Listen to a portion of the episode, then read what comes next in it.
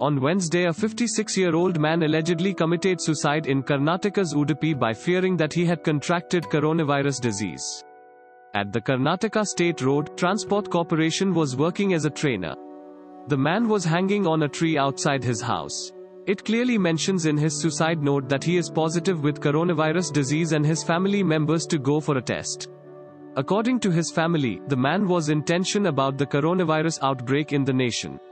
He worries that he would contract the coronavirus disease too and have been mentally depressed about the situation.